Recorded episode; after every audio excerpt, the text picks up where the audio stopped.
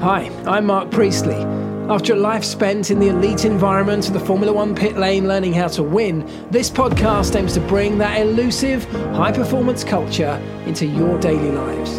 In this week's episode, we're looking at how Formula One teams get to the root cause of the problems with their cars and asking can we use similar methods to uncover what truly lies beneath some of the biggest problems we face in our own daily lives. Welcome back brand new Pit Lane Life Lessons. Talk about how Formula One teams are so successful. Tiny things, but you only find those tiny things when you look for them. Of course, there's only one winner in every Grand Prix, so for everybody else, you haven't won. So it could be deemed that that's, that's a failure. Hello, everybody, and welcome back to a brand new episode of the Pit Lane Life Lessons podcast with me, Mark Priestley. Thank you so much for joining wherever you are in the world, however it is you're listening, and whatever it is you're up to whilst listening to this. I genuinely appreciate every single one of you. I haven't asked this for a while, I don't ask very much of you, but if you can spare a moment to just leave me a like, a follow, a subscribe, wherever it is you're listening or watching this podcast, it would make a huge difference to me if you can spare a moment to leave me a very quick, just a few words of review and a rating in the Apple Podcast Store, that makes a massive difference to how this podcast is received and how far it's pushed. So, how many new people we can get it to. And that is the very mission to help as many people through my experience in Formula One as we can. Any help like that would be huge and massively appreciated. Share it, tell your friends, tag me if you share it on social. I will always do my best to give you a shout out, to say thank you, just a, nod of appreciation for your commitment to helping this podcast grow. Now, this week, it's Sunday night as I record this. Today was the very first Grand Prix of the season the very first Grand Prix of a much anticipated 2023. Uh, now, if you haven't yet seen the, I mean, now come on, you've all seen it by now. We know now that Max Verstappen and indeed Red Bull were pretty dominant. They were very dominant, in fact. It's what was suspected after preseason testing. But there was a number of intriguing storylines that may have just thrown a cat amongst the pigeons. But as it turned out, it was almost business as usual. It was Max Verstappen disappearing into the distance, and then his teammate Sergio Perez following up very closely behind, with not really too much in the way of challenge outside of that team. But Further back down the grid, oh, big shout out to Fernando Alonso, by the way. incredible results for him and for the Aston Martin team. I'm so pleased for those guys. Uh, so pleased for a team that have for many years had to struggle on smaller budgets than many. Uh, they've had to really get the most out of being economic with what budget and what funds they had. And the new Formula One with this slightly more level playing field with the cost capped environment that we now operate in, are really starting to see results. And what happened today with Fernando Alonso and that Aston Martin car, I think, was just kind of heartwarming for everybody. I know many of those people, I know what it will have meant to them. Uh, it's also great for Fernando. Fernando's had a career littered with what seemed like poor decisions, going to the wrong team at the wrong time. He's an incredibly talented driver who could have had many more world championships than the two that he already has. And um, I'm really pleased for him that he's now found himself in a car that's taken a giant step forward. And who knows where this could lead? Yes, things look like it was fairly dominant on day one. But it is just day one on a circuit where there's been lots of testing, and that will ebb and flow as the season goes on. We go to new places, new types of track, and each of these cars will start to come into their own on different days. And I can't wait. I'm really excited for that. Further back down the grid, though, we have seen a number of teams uh, with not quite the successful day that Red Bull or Aston Martin had.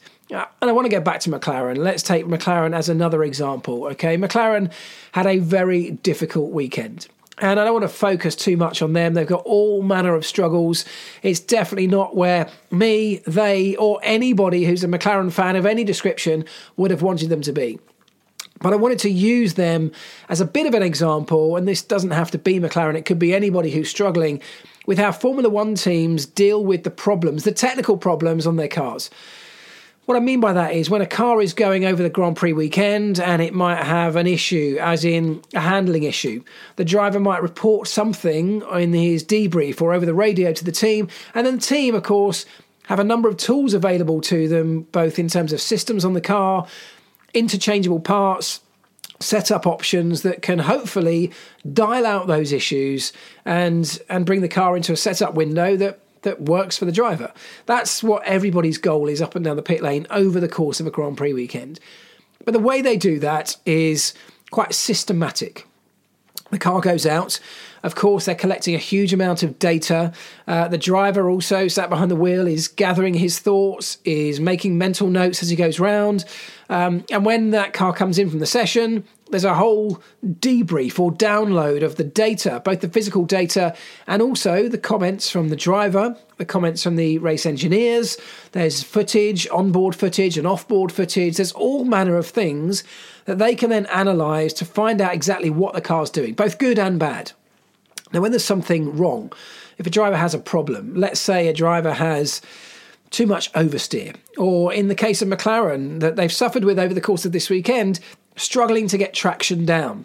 Uh, coming out of slow corners, they're really struggling to put the power down without spinning the rear wheels. There's a traction problem. Now, what that means is they overheat the rear tyres as they spin them up, as they start to put the power down coming out of corners.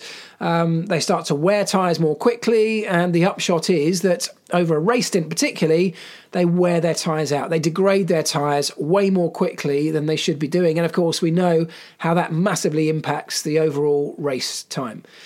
So, if a driver's reporting that he's got difficulties with traction and he can't get the power down when he hits the throttle, it's just spinning the rear wheels up, there's a number of things that the team can then look at to try and address that. Now, they might look at things like um, is that traction problem coming from a, a, sort of electronic system? Is the power delivery from the power unit too aggressive and can they soften that off?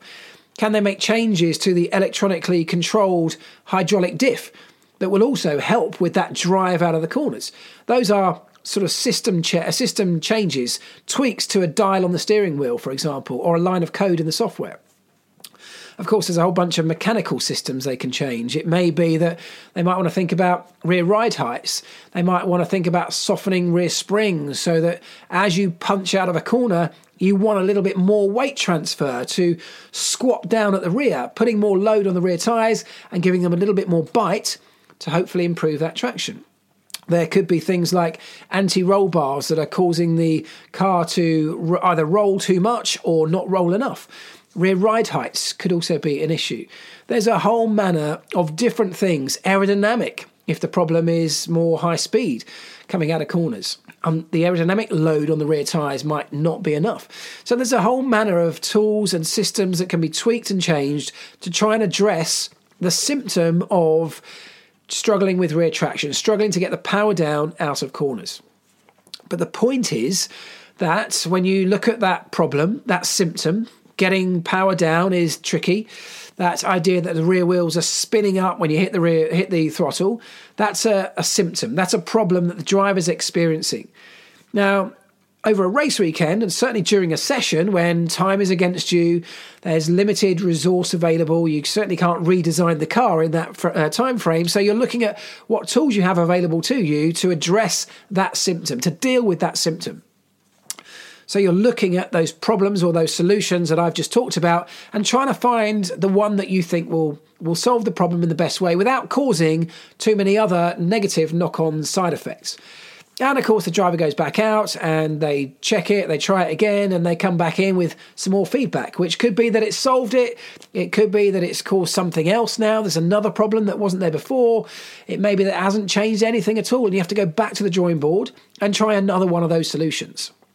But my point is that what you're doing over the course of that session, and even over the course of a Grand Prix weekend, is you're dealing with the symptoms. You're treating the symptoms that the driver's experiencing. And the way that a Formula One team looks at that problem after the race weekend, what McLaren will be doing after they've gone away from Bahrain over the next few days, is they'll be crunching the numbers. They'll be going into even greater depth in terms of their debriefs. They will be looking at that data and analysing it with a really deep dive into what lies beneath all of those problems. They'll be looking at the changes they made over a Grand Prix weekend.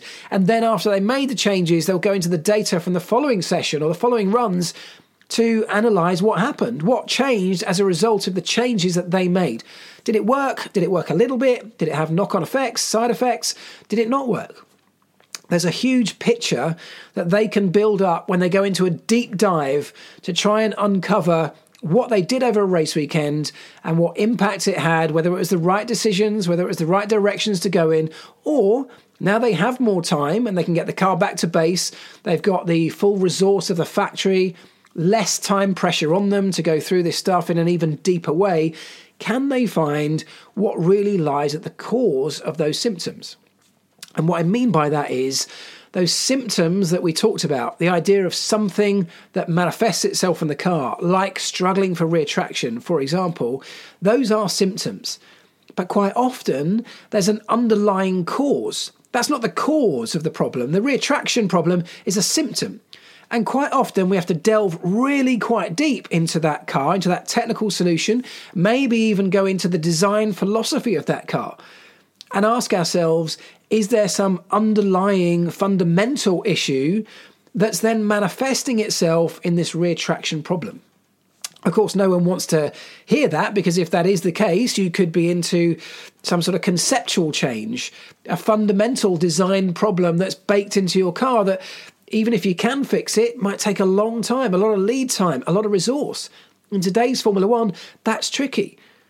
But if you don't go back and try and really delve deep to find the source of the problem, the underlying fundamental issue that's causing the symptom that the driver's experiencing, you will forever be just chasing the symptom around over a race weekend. It will continue to rear its ugly head at another racetrack. It may rear its head in a slightly different way on a different racetrack as well.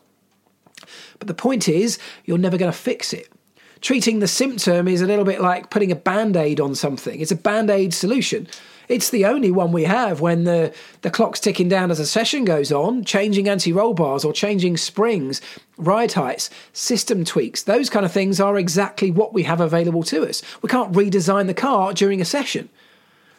But once we delve deep, once we have that deep dive into finding the source of the problem, that's when we might uncover something that, yes, could well be scary. It could be a big problem, much more significant than the ones you've been treating all weekend with your setup changes.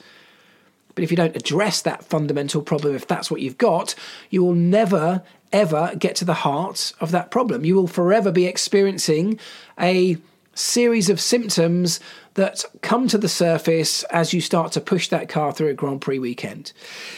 And the reason that I thought this was interesting, as I was thinking about this today, I was looking at McLaren and their predicament over the course of the weekend, speaking to some of the people, my friends and, and former colleagues at the team.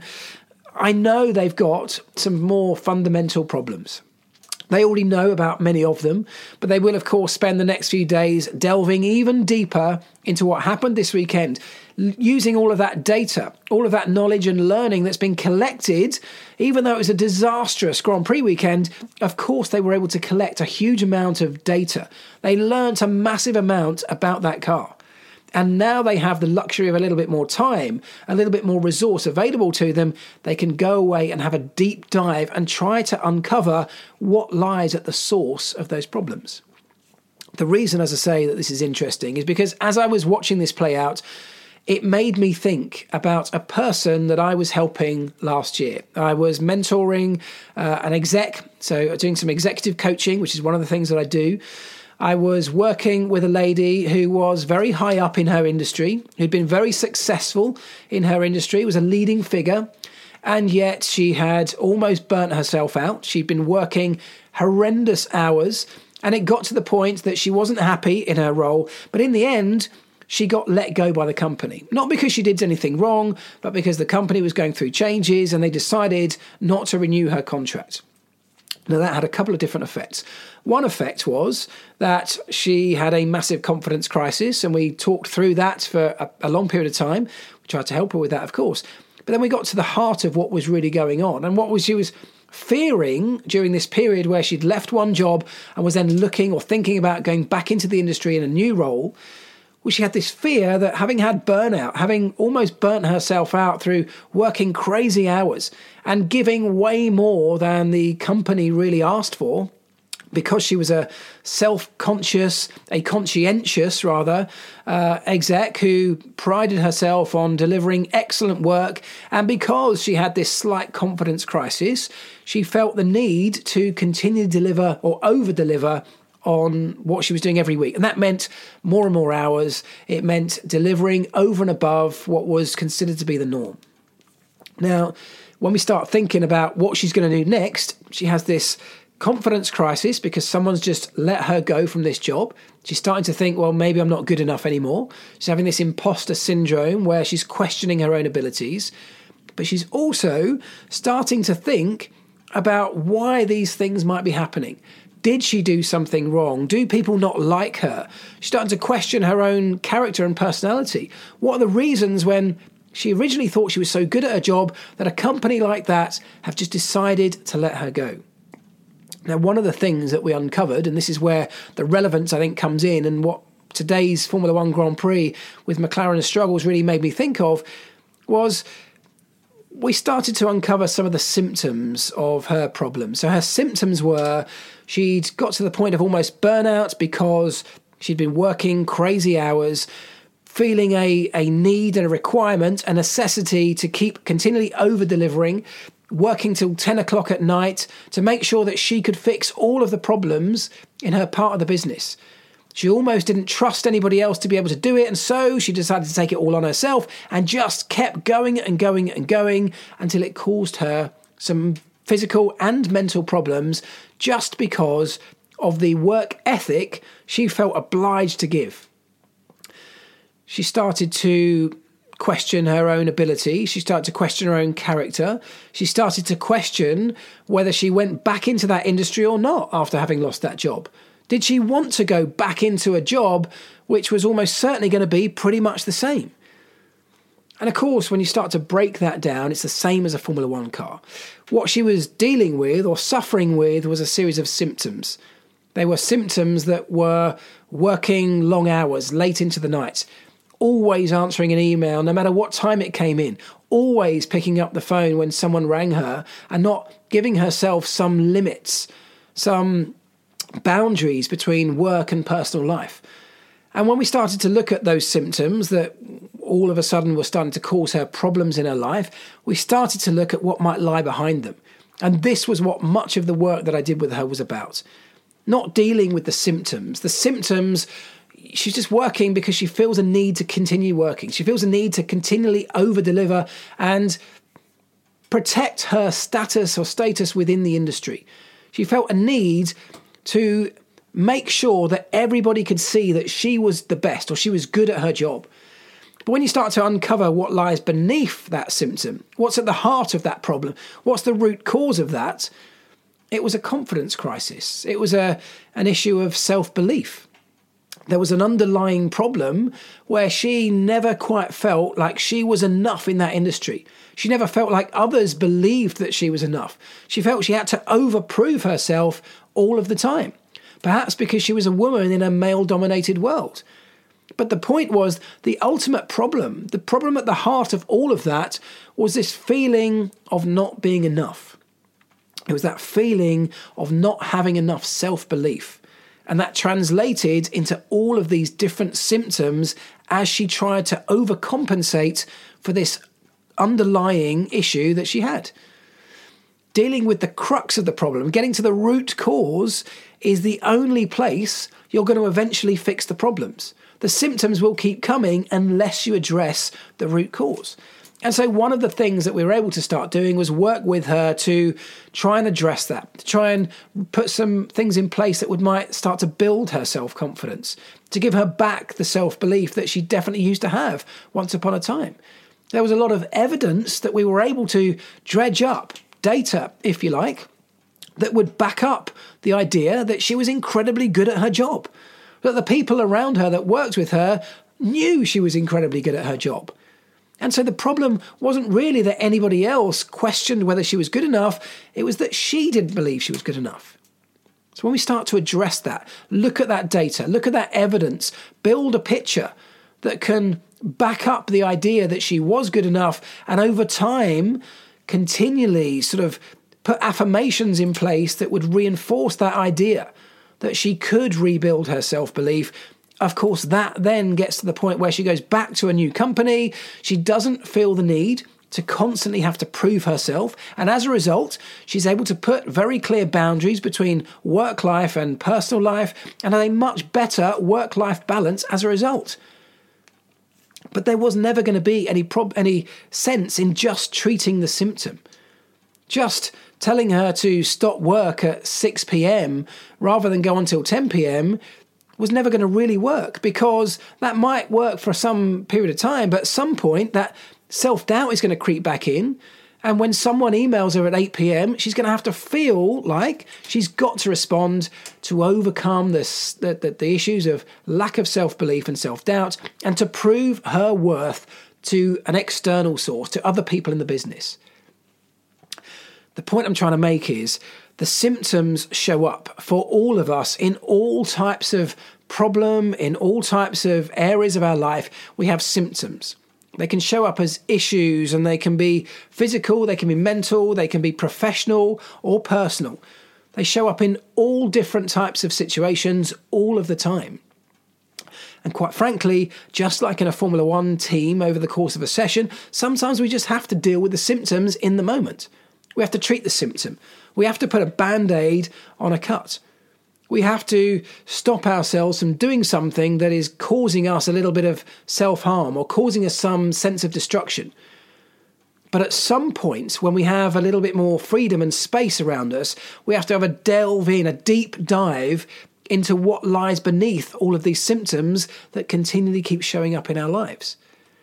There is always something at the root cause of it if somebody in your life is suddenly feeling a little bit or seeming a bit short tempered, seeming a little bit short with you or angry with you or getting cross with you on a much more frequent basis. We've all been there where our partners just seem a little bit more irrational. I'm sure we've all done it ourselves. There's almost always something lying beneath that which is the root cause when our children are struggling with something or shout back and slam doors as their teenagers storming off to their room? What is it that's behind those things? And it's those questions that you have to start asking yourselves. In exactly the same way that a Formula One team has to start asking itself, what was at the root cause of the symptoms we found over the course of this weekend? Is there something fundamental on our car that needs addressing? And can we make some changes? Can we tweak a design here or there? Can we come up with some new suspension layouts, different geometry? Is it something fundamental in the design of our car that's leading to all of these symptoms? The same applies to us. Is there something fundamental inside us, a problem or a situation that might have been bubbling away over time that we haven't dealt with that's now showing up in these various symptoms that we might be now portraying? It's a good exercise to go through for yourselves, of course. Whenever you start to notice signs of these symptoms, recurring symptoms especially, ask yourself the question why is it happening? Is there something deeper down that's, li- that's lying beneath it? But even more helpful, or even easier to be helpful, is perhaps with the people around you the people closest to you. Because quite often it's so much easier for the people around you to see what's going on in your life than it is for you when you're in the heart of it our friends, our family members start to notice changes within us sometimes quicker than we do. And if they are able to ask those questions, what could be lying behind this? This is out of character for this person. Is there something deeper going on? What's at the root cause of it? We've got a much better chance of finding a solution that's not just a band aid, but something far more long term that can really help to transform a life. In Formula One terms, finding a fundamental root cause can literally transform the fortunes of a Formula One team. And it may not be an overnight fix. Changing an anti roll bar can be done in five minutes. Changing something baked in into the fundamental geometry of a chassis, for example, is not the work of five minutes.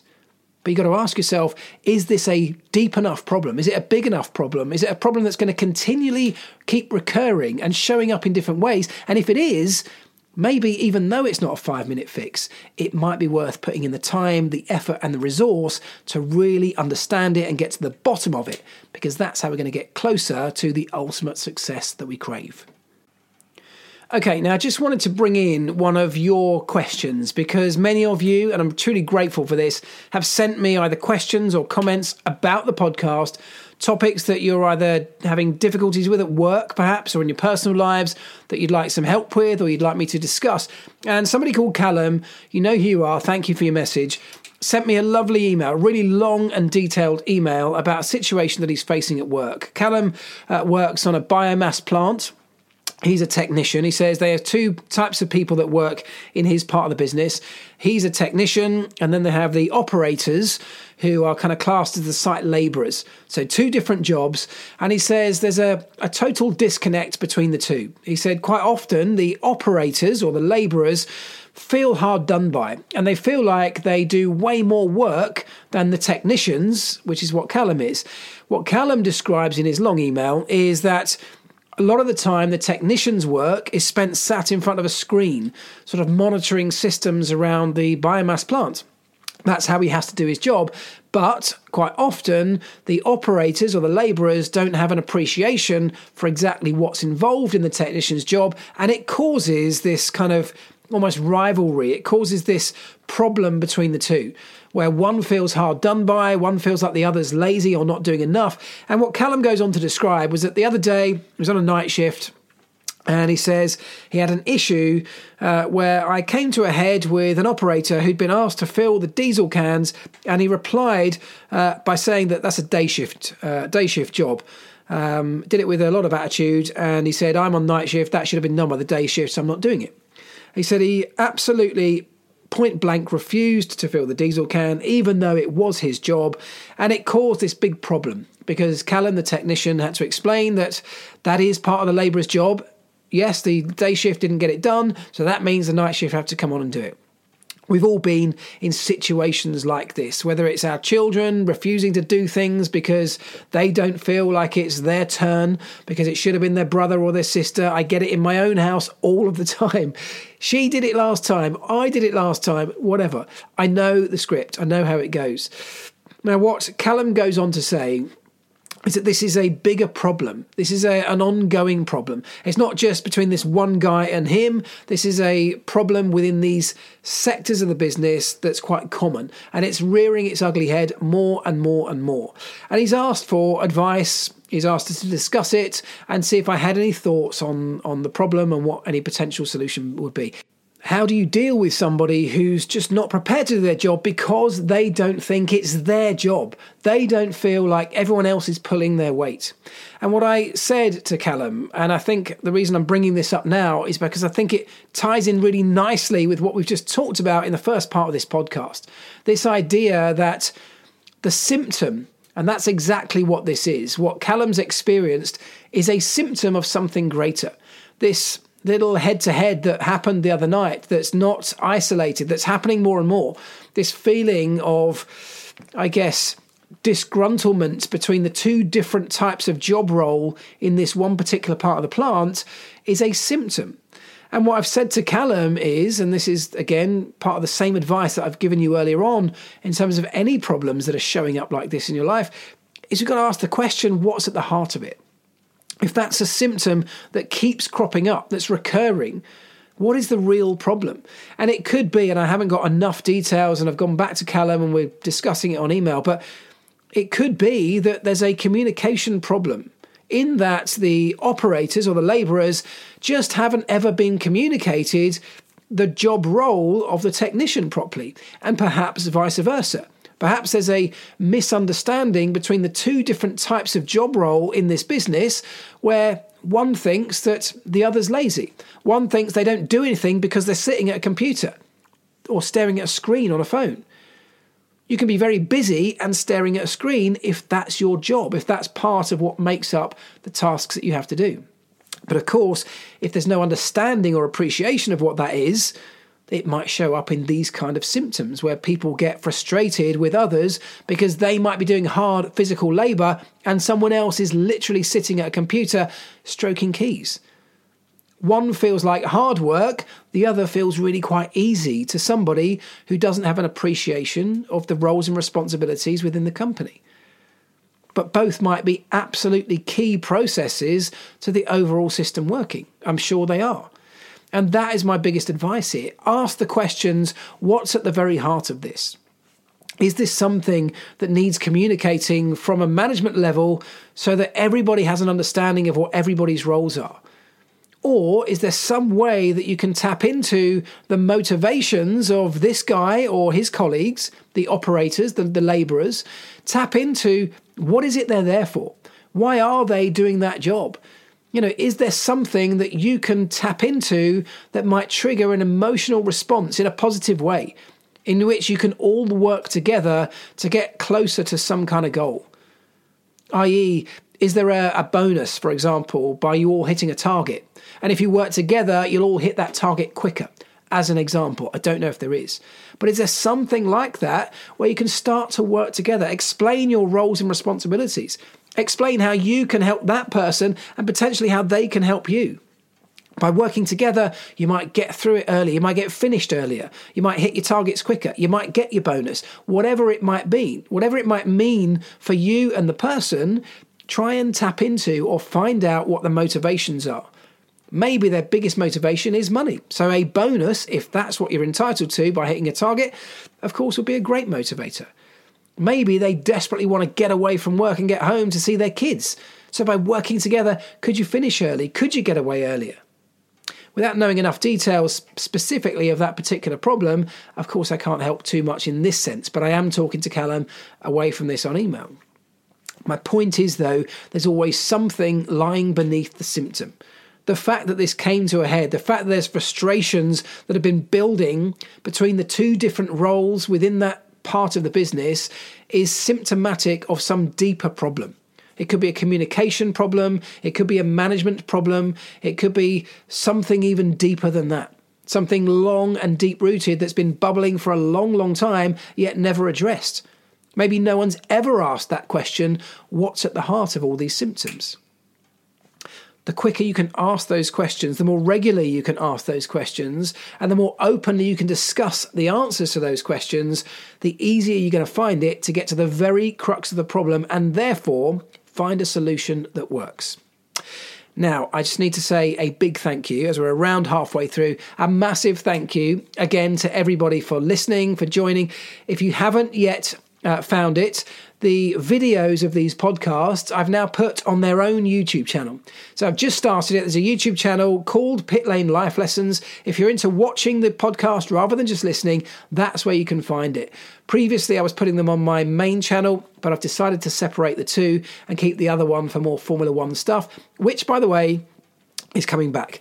Monday nights, my post Grand Prix debrief, if you like. My Ask Elvis live sessions that I always used to do on a Monday night are coming back, and they will be back this week on Monday night, which for me is tomorrow after today's Bahrain Grand Prix.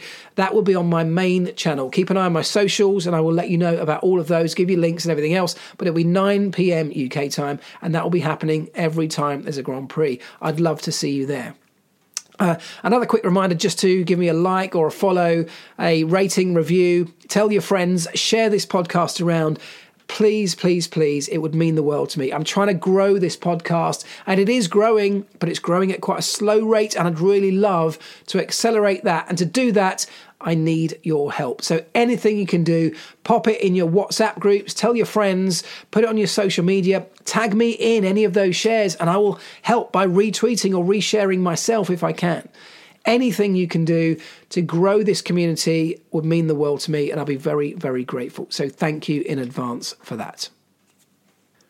Now, something else that I observed during today's Grand Prix, of course, we had a couple of rookies making their debuts at the Bahrain Grand Prix, and I spotted at one point before the race uh, Lewis Hamilton, a seven time world champion, an icon of this sport, one of, well, the most successful driver in the history of Formula One, going up to Oscar Piastri, a guy who was making his debut, a young up and coming racing driver.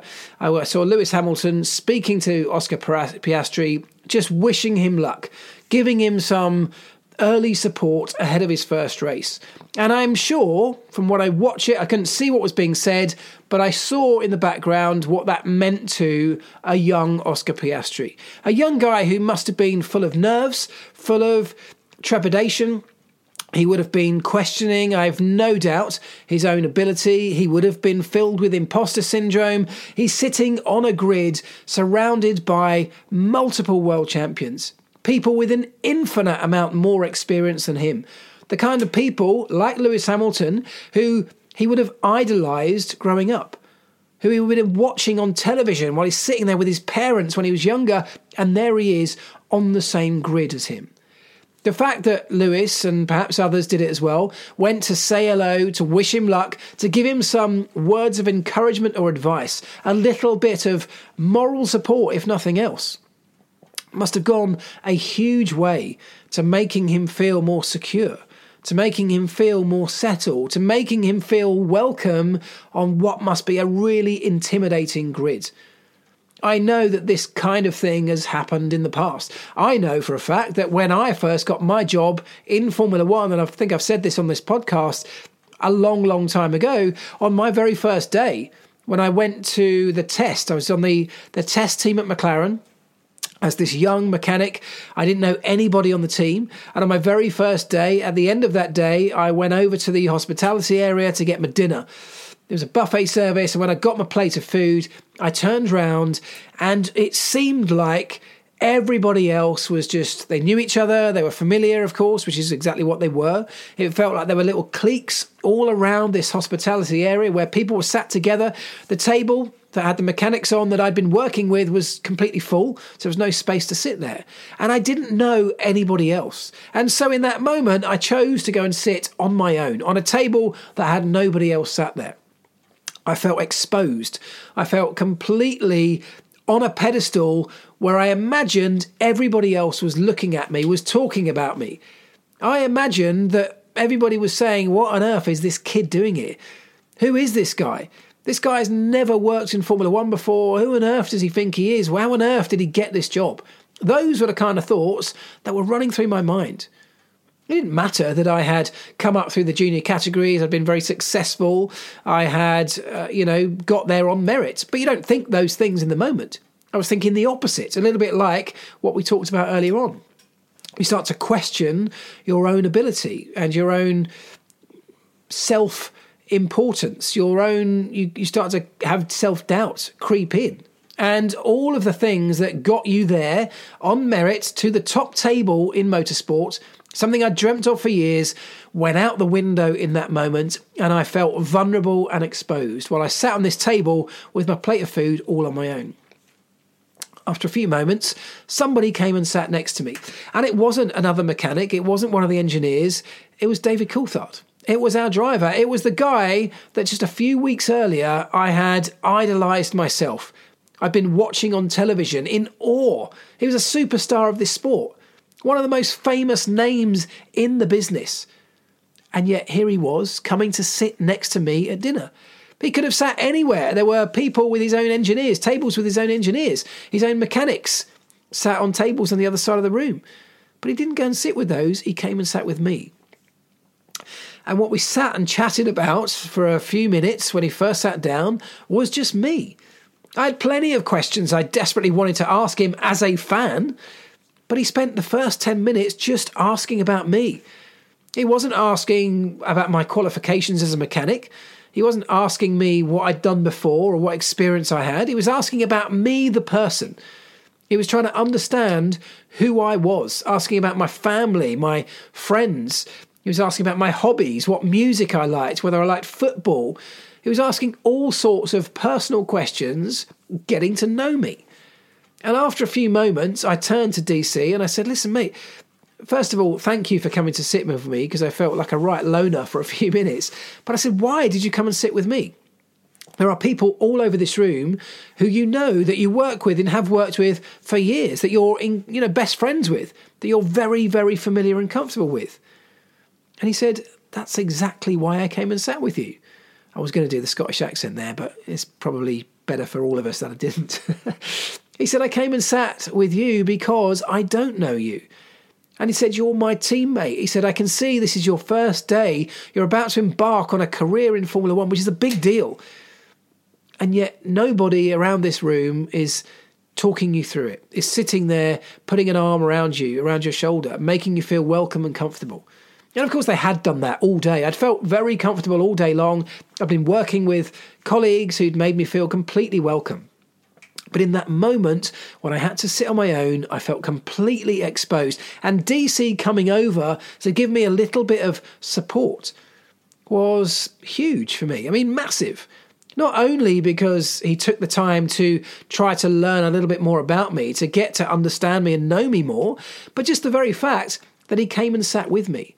That immediately allayed a lot of my fears of my nerves.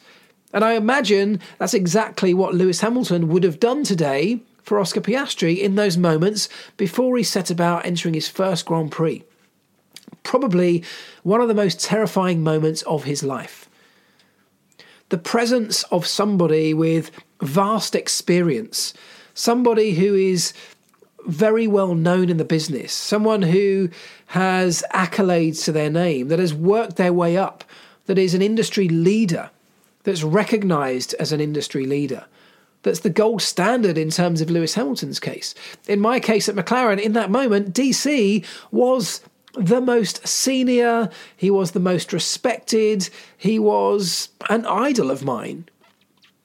And yet he came and sat on a table next to me and started asking me whether I had brothers or sisters and what they were like the impact of that was enormous. In the moment, it relaxed me, it settled me, but in the moment, it also made me feel part of the team.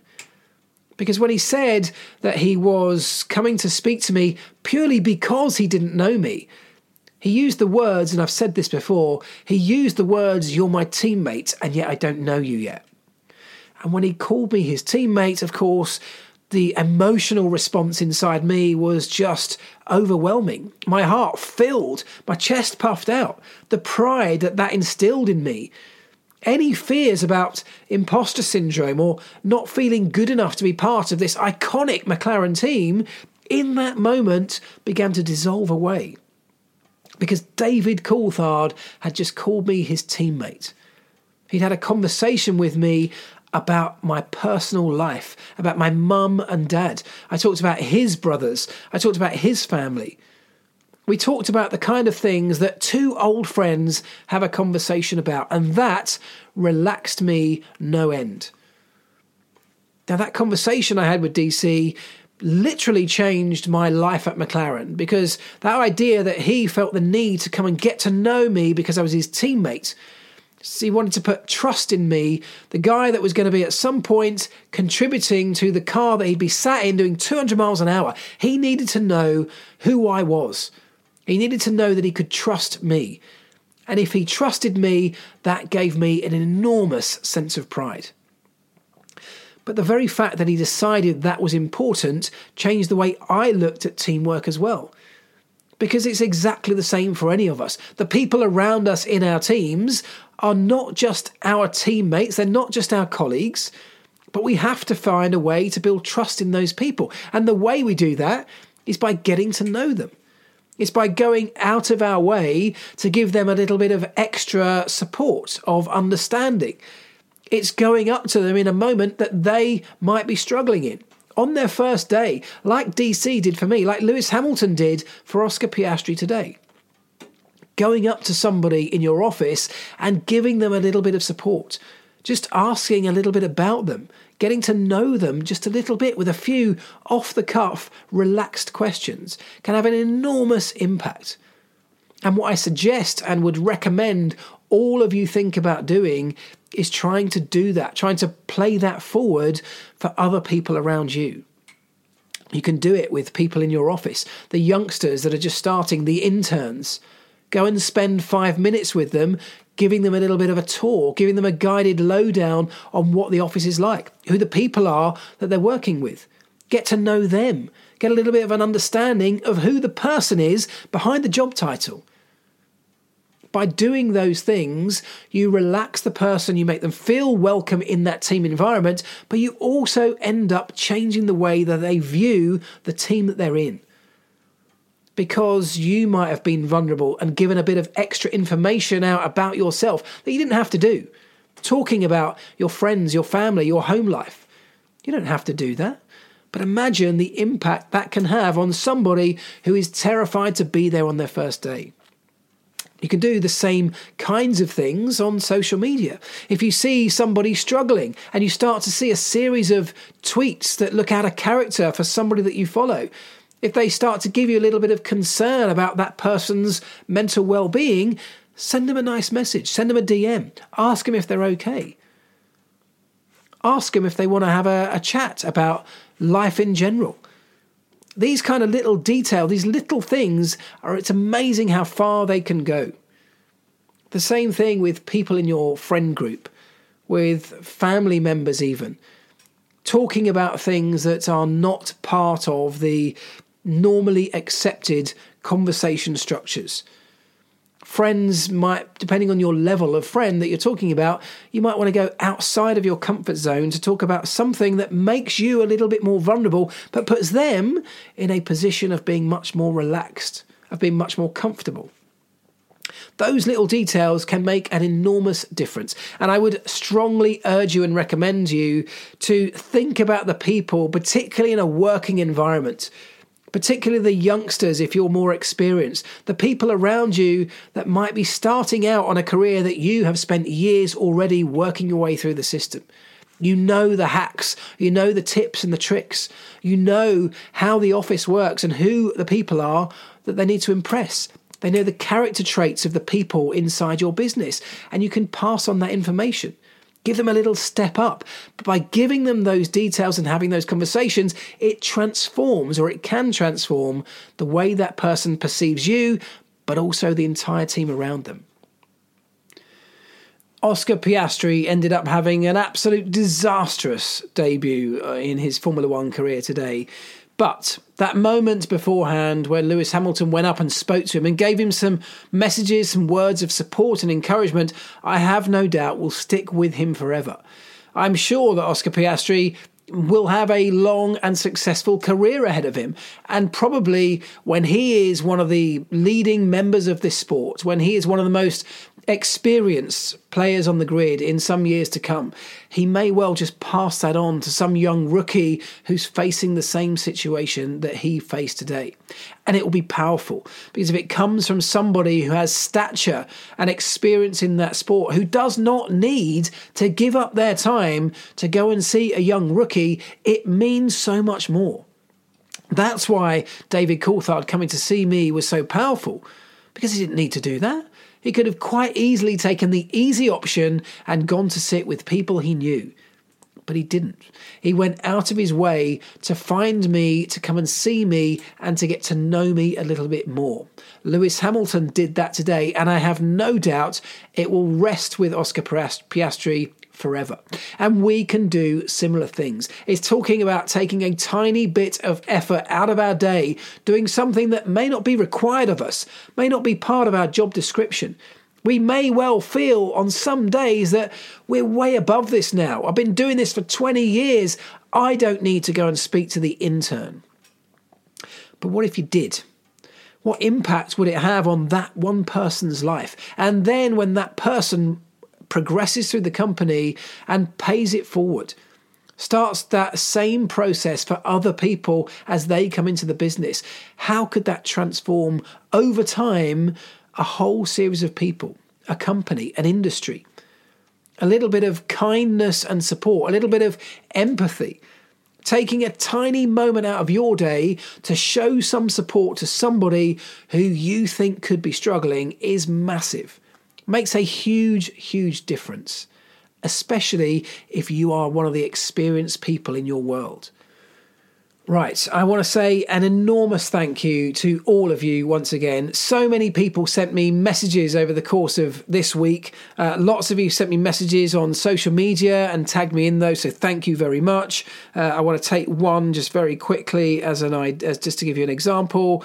Uh, this one from the Ishin Chok uh, says, "Loving the podcast being back. Two cracking episodes so far. I'd actually meant to message you a few weeks back asking when you were coming back. I'm missing them."